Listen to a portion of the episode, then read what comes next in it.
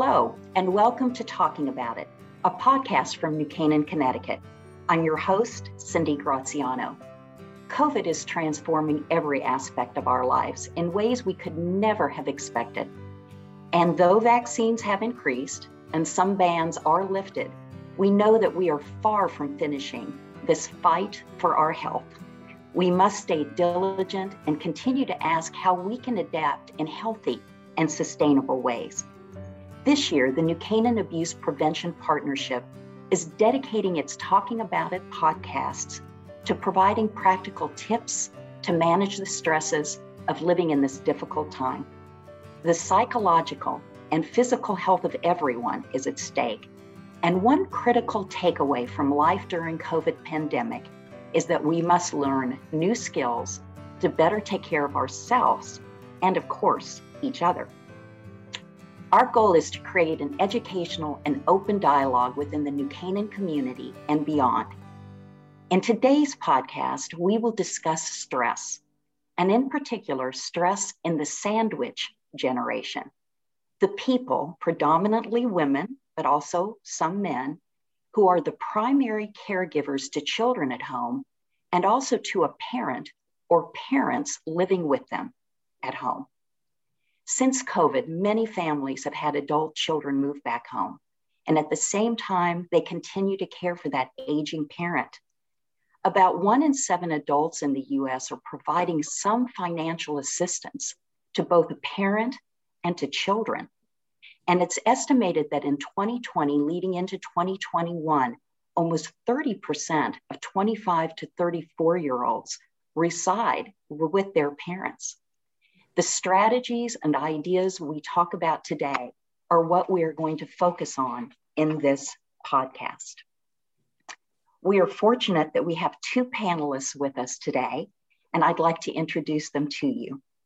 We have Aggie Aspinwall, who is at Lapham Center. She's been there about 10 years, and in June of this year, she became the director. She is the mom of two adult children living at home since the pandemic, and she's the caregiver for her 94 year old father. We also have Elaine McKenzie. And Elaine is a mom of five. Four children live at home, and they do have underlying medical conditions. She also cares for her 92 year old mother who has dementia and requires 24 7 supervision. So, to both of you, we welcome you on the podcast. Thank you.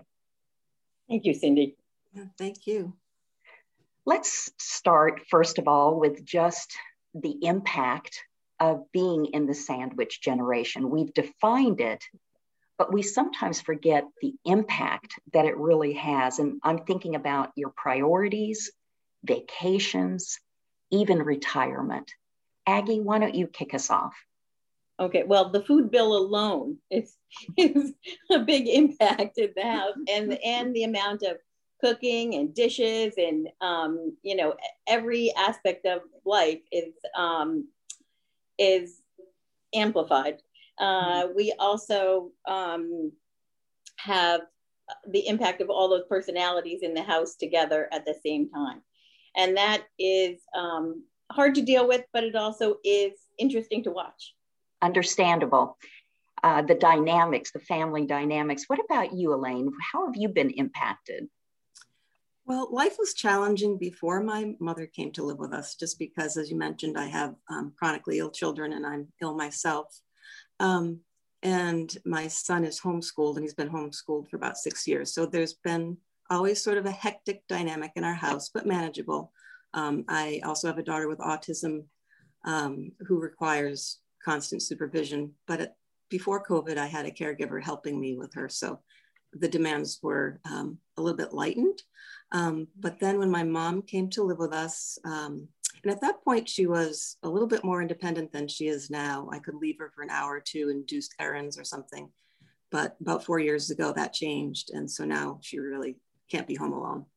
Okay. So what was already sort of a tenuous situation became even more demanding and stressful. Um, mm-hmm.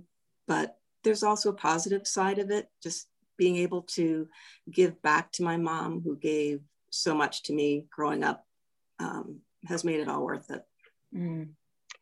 So, if I understand correctly, Elaine, you have been in the sandwich generation for a while. When did six, you say? Six years. Six, yeah, six years. years. Yes. And so we want to think about that too, as far as how that changed the family dynamics based on what you've shared with us mm-hmm. and the times of uncertainty right now that is mm-hmm. all of us are, are facing. Right. I'm wondering, Elaine, if there are, could you explore with us a little bit more other difficult challenges you've experienced since pandemic? Since the pandemic, yes. Well, that has intensified everything. Um, you know, number one, we are in very strict isolation and still are. We literally don't leave our house unless we go for a ride or a walk um, because we're fearful of getting COVID with our underlying conditions. So mm. that in itself has been very isolating. And, you know, it, it causes a lot of um, loneliness and sadness. Um, mm. So that's number one that's been challenging. And as I mentioned, not having anyone um, right. help in the home has been difficult because, you know, obviously we all need a little respite that we're not getting. Mm-hmm. Um, and the other thing that has really changed and which has caused me the most anxiety is the fear of one of us getting sick with COVID. Um, that's paramount. But number two is either my mother falling or some other um, incident happening with my mom or one of us and then having to go to the hospital. That has been something that has kept me up at night uh, worrying about that because um, obviously I'm nervous about um, being hospitalized and risk getting COVID. But the other thing that has really been impactful on me and my family was originally during the pandemic, um, hospitals were not allowing um, advocates or families to accompany their um, loved ones. Right. And there's just no way that I could allow my daughter who has autism or my mom who you know can't hear and she her, with her memory issues so that was traumatizing to all of us and sort of um, created this really larger than life anxiety sure well we can hear the the concern there and yeah. both for your family and also as a director uh, at the lapham center you probably hear and see things that are going on for folks during this time how have you been impacted maybe differently since COVID 19? I think it's going to take a long time for the psychology of COVID to to have people feel comfortable to congregate, even if it's in a, a, relatively safe situation where you're wearing masks and you're six feet apart. And even if you're vaccinated, I think um, people are still afraid. Mm-hmm. Um, and it's going to take it's going to take a long time, and we're not there yet, um, anyways. But um, you can you can see it um, affecting people to be afraid to come out and i think at some point we're going to have to you know try things and see how it goes and keep watching the numbers and keep watching what what's happening and be aware of what's going on. Yeah. Yeah no i think those are, are great insights from both of you just about the worry and concern that you're hearing but also that you're faced with. I wondered about your children, since you have adult children, if your children worry, if they worry for you. Elaine, why don't you take that question? My kids definitely worry for me, um, um, just given the fact that I don't get a break from my mom. Um, so they worry about that. But what they have done to help um, help support me and to help occupy my mom is just so amazing to me. And just, um, I feel such gratitude toward my kids and my husband um, who take such good care of my mom, you know, in addition to me. And they'll play games with her, they do puzzles, they kid with her. Um, they're just so patient with her. And it's just remarkable to see and makes me so proud. That's that's a great great way to think of that. And Aggie, what about your children? Yes, my children are the same. They are amazing, and I think through COVID, they have seen what we have done for my parent, my father, and they've learned from it. Mm-hmm. They know this won't feel unnormal for them when uh, when my husband and I get older. I think they they see the value in spending time with the your you know with your grandparent and also um, they have learned and how to step up and they can see when we're getting tired and they're like well i'll buy dinner tonight or or i'll make dinner tonight and you step out and you know take a walk or um, sit outside for a little while they can see when um, you're you're getting a little over playing cards for the seven millionth time um, and they'll play a game with him there are listeners that are anticipating that this might happen. In other words, they aren't in the sandwich generation today, but anticipate it. And I'm wondering if, when you look back on how all of this evolved for the both of you, if you could share both what you did that was absolutely an excellent step to have taken now in hindsight, but also, was there anything that you can share? Are there a few things you can share what you may have done differently, both mentally, physically. It's more than just finding a place for a parent or a child to sleep. There's so mm-hmm. much more to this. So, what did you do that you're glad you did, but also what would you have done slightly differently? Um, one of the things that I did is I started with someone uh, like two hours a week to mm. come in and start helping my mom and dad and was, you know, doing a little cleaning, doing a little something that they couldn't do anymore. Um, and they got used to having someone else other than me be the primary caregiver. So, so during the day while I work, I have somebody come in and stay with my dad, but he would have never gone for this if he had not had the experience with this person before.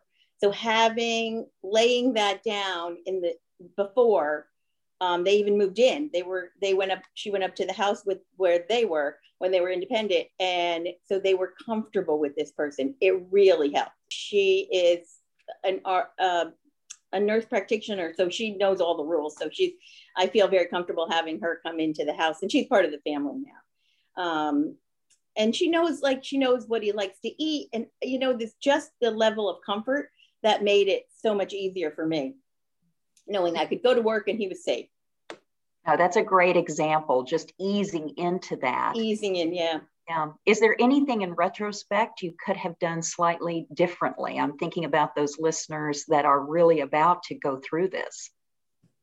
Well, it's important to prepare, but you can't prepare for everything. But it's important to prepare so you can lay it lay down kind of the ground rules of the house too. Okay when someone's coming in and saying okay well this is this is your area or this is you know and then so you can lay out kind of the meals and the and the just the routine of life and if they they kind of meld into your routine a little better if you if you kind of lay it down for them so that's what that's what we kind of did with with my dad you know we mm-hmm. kind of had it set up so that we knew how to how he would process his day um, and and that made it better for him.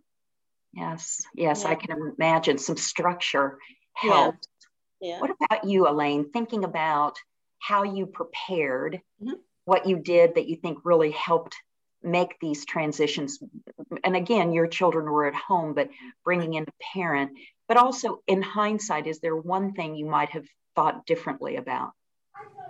Well, I completely agree with Aggie. I think having that support, someone coming into the house to help, is key. So I think, as Aggie has said, making people comfortable with someone that's going to step in your shoes when you're not there, I think is important. On a logistics standpoint, I um, put grab bars in the shower, sort of um, took away any throw rugs or area rugs that um, she could potentially trip on. I lowered her bed um, so she would have no, you know, wouldn't have difficulty getting in bed. So those are some of the practical things, putting railings on stairs, just, you know, making the house as safe as possible. And that obviously depends on the uh, independence or, you know, mobility level of the person that's coming to stay with you. Um, the other thing in hindsight that I didn't really think about, but I have been, is how difficult it was for my mother, even though she was so excited to come and live with us and she had just had her license taken away from her. So that's why she came to stay with us. Um, and she was thrilled. She loves my kids. She, you know, and all that. But it was probably really sad for her to have to give up her independence. And um, I probably should have talked to her more about that at that point. Um, so I think just being aware of, you know, it's a huge transition for the person um, that's going to be the caregiver, but certainly for the person that is um, the elderly person that's potentially losing their independence. Yeah, and you have to remember they're adults you can't you can't lay out their life like their kids and say okay now we're going to do this and now we're going to do that and i'm going to make you do this and and you can't because they're not going to do it anyways. So you mm-hmm. kind of have to ask them if this is okay do you want to do it this way? You have to give them some power and some responsibilities. Before covid my dad's job was with the caregiver to go to the grocery store and pick up a few things and he felt very useful he felt mm-hmm. like he was helping the whole household we need these eggs, we need this bread, we need this milk today. And he felt like he was doing his job. Um, and and and it, that was important to give them, you know, their their kind of responsibility and their choices of what they want to do because they are adults. You can't you can't treat them like children, you know. And even adult children is the same thing. I don't expect them to do something. I ask them if they will be, you know, willing to do it. I, you know, it's not it's not their job to take care of my dad um, but sometimes I'll say, do you feel do you feel like playing cards with dad tonight? You know, and if you don't, then I'll do it. But you know, so you know, it's kind of giving them the choices. You know, those are all great ideas and it really shows that it is a team effort, that it is a group family effort. And I, I think that's a great way for all of us that are listening to remember that it's not always just falling on your shoulders. However, we know that you are the primary caregiver, and while the family is learning resiliency and you have two, I wondered if we could talk a little bit about how you do manage your own stress, how you do find and carve out time to get your brain and your heart in a place that can continue because it is a 24 7 job. Elaine, why don't we start with you in giving us some of your tips or ideas on how to manage during these times? I think having a sense of humor is key. um, my kids are funny naturally, so that helps. But just sort of seeing the humor in some of the absurd things that may happen definitely helps. Um, I find it very helpful to be able to talk to a friend or relative and sort of vent to them. Um, I think that support is essential. And I try to exercise when I can as well. I think that's um, really important just to get that stress out that way. Mm-hmm. Um, you know, it's hard to carve out time for myself, to be honest with you, right now, just because, you know, we're still being isolated and we're not leaving the home and not having anyone come in the home. So it is challenging for sure for all of us, not just me. Um, so, but I think, you know, if you can prioritize your own self care, that's crucial. And that regeneration is certainly key in keeping our emotions intact. The whatever you might be feeling, the loneliness, the anxiety. Do you ever feel guilt? Is there ever a moment where you feel guilt having to do so much for so many? Well, I don't really feel guilty. I mean, sometimes I feel uh, maybe a little bit for my poor husband who's in the middle of this mess. Um, sometimes uh, he does all the cooking, so I'm very lucky. So um, I will I will try and give him a break and say, okay, you know, tonight we'll we'll I'll get dinner from you know somewhere and bring it home, or or um, you know we'll cook dinner and take a break, and because he does all the planning he does all the lists for the grocery store you know that's that's his thing. Um, so sometimes i feel like we put a lot on him. But for everyone else you know not so much. I feel like we've done what we can do the best we can do. Great. Sounds like a healthy approach. So you know, all of us have felt various forms of what you have gone through, although what you all are going through is much greater. But we have had exhaustion and being overwhelmed. And these are great reminders, even for those that aren't necessarily in quote unquote that uh, sandwich generation. So when you think about the future, Why is it so critical for everyone to stay diligent to mask wearing and six feet apart and all of that? Is that an obvious question, or are there underlying reasons why it's important to the both of you for communities to stay diligent? Elaine, can you address that? Well, I think that because there's still so much uncertainty whether the vaccines are going to cover the variants, I think it is just so important for people to keep wearing masks and not let their guard down. And that's my biggest fear, honestly, is that people are just, they've had it um, and they just want their freedom and they just want to resume the life that they had before. And I'm just very nervous about that. And we will remain um, cautious and at home until um, my entire family is vaccinated, which I'm not sure when that will be. Um, and then once there's some uh, data to support the safety of being able to, you know, go out into public and what that looks like and what the protocols will be. And Aggie, do you echo those same concerns?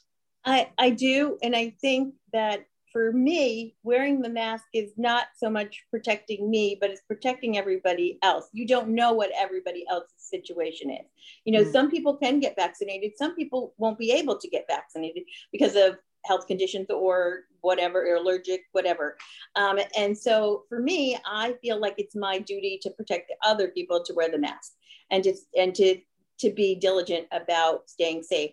Now, I, I also think that there's got to be some form of getting back to normal life while they're reopening things and we can we can um, do it slowly and do it safely and watch and we know how to go back to being locked down if we ever had to so mm. we know what to do there but so we don't have to go there i think it's important to stay safe and to wear your mask and to stay six feet apart and don't uh, you know and don't think that everything's fine because we're not there yet so, a couple of final questions for you. In many of our podcasts, we just discuss an issue as it directly impacts that person. But there are those that are indirectly impacted by situations. And your discussion today on the sandwich generation is an example of that. I'm thinking of family members and neighbors and friends. What can neighbors, friends, and family do to help those that really want to help? What does that look like for the two of you today? Well, um, before COVID, um, I had a friend who would offer to come and sit with my mom uh, for an mm. hour or two so I could go out. And um, my mother didn't love that, um, but just the gesture meant so much to me. Uh, when people call and just ask, you know, how we're all managing and do we need anything? I mean, whether I need anything or not, just that phone call is just so touching and uh, you know so necessary. Um, what is crucial and doesn't happen a lot is people reaching out to the elderly person and just calling, FaceTiming, sending cards. I think they're often sort of forgotten by other people, and you know they suffer from depression and loneliness and sadness um, to the same degree. And I think um, any little bit that can be done to let them know that they're still loved and thought about, I think is helpful. It's helpful to that person and it's helpful to me as a caregiver. Um, and it makes me feel um, just very happy when I know that um, my mom's feeling loved by not just us, but by others. At the end of this, what we're really looking at in the sandwich generation is that there are things that you can do to prepare. There are some things you can't necessarily prepare for. You can involve the whole family whenever possible to help manage your stress. You both talked about perhaps some meditation, carving out some time, finding ways to bring back some balance, and friends and family reaching out to support and know that you are being thought of as well, and that the community can do a better job and being diligent during this time, but also just reaching out in small ways that may have very significant impact. Is there anything else that you would like to share, either of you would like to share with our listeners today? Well, my, my, my dad and my son have a special relationship, mm. and my son will know all of his grandfather's stories. He, you know, he tells him all about time in Italy and growing up in Italy, and um, so that is those are special moments that my son will have forever. Um, and the the other thing, like Elaine said, is my dad after every meal, and he loves to eat. After every meal, he thanks us for the meal. He thanks God for that we take care of him. He and every meal he thanks all of us, and it's it's like to see how grateful he is, and he did a lot for us growing up. He worked twenty four seven when we were kids to um, give mm-hmm. us the best of everything. He deserves it. Mm. You know? Those are sweet sweet stories and it just again reinforces the need to have that family whenever possible and friends nearby mm-hmm. thank you both so much for being with us today and you've certainly highlighted both pre-covid but the particularly unique challenges during covid in this new reality that we find ourselves in and you've reminded us as individuals but also as a community to remain diligent if not only for ourselves, but for everyone around us, from the young that may be compromised to that elder parent needing special attention. Thank you both so much. Thank you. It is our pleasure to have you here. And to our listeners, we hope that you have enjoyed this podcast and future episodes will continue to deal with perhaps adult children returning home for seniors living alone, and a number of other topics as it relates to COVID 19. Talking About It is a community production from New Canaan, Connecticut. It is created by the New Canaan Abuse Prevention Partnership, Dee Bartlett, founder, and produced by Robert Doran. It is supported by the New Canaan Community Foundation and many other organizations. If you or someone you suspect is in crisis, you can call the National Domestic Violence Hotline at 1 800 799 7233 or the Suicide Prevention Hotline at 1 800 273 8255. That's 1 800 273 8255. To learn more about the subject discussed today and resources, you can find them on our website at talkingaboutit.org and you can always listen to our podcast. The series will be broadcast on YouTube, talkingaboutit.org, major podcasts such as Spotify, Apple, Google, or wherever you listen to your podcasts, and on New Canaan Public Access Channel 79. We'll be back next month with a new episode of Talking About It. Thank you for joining us.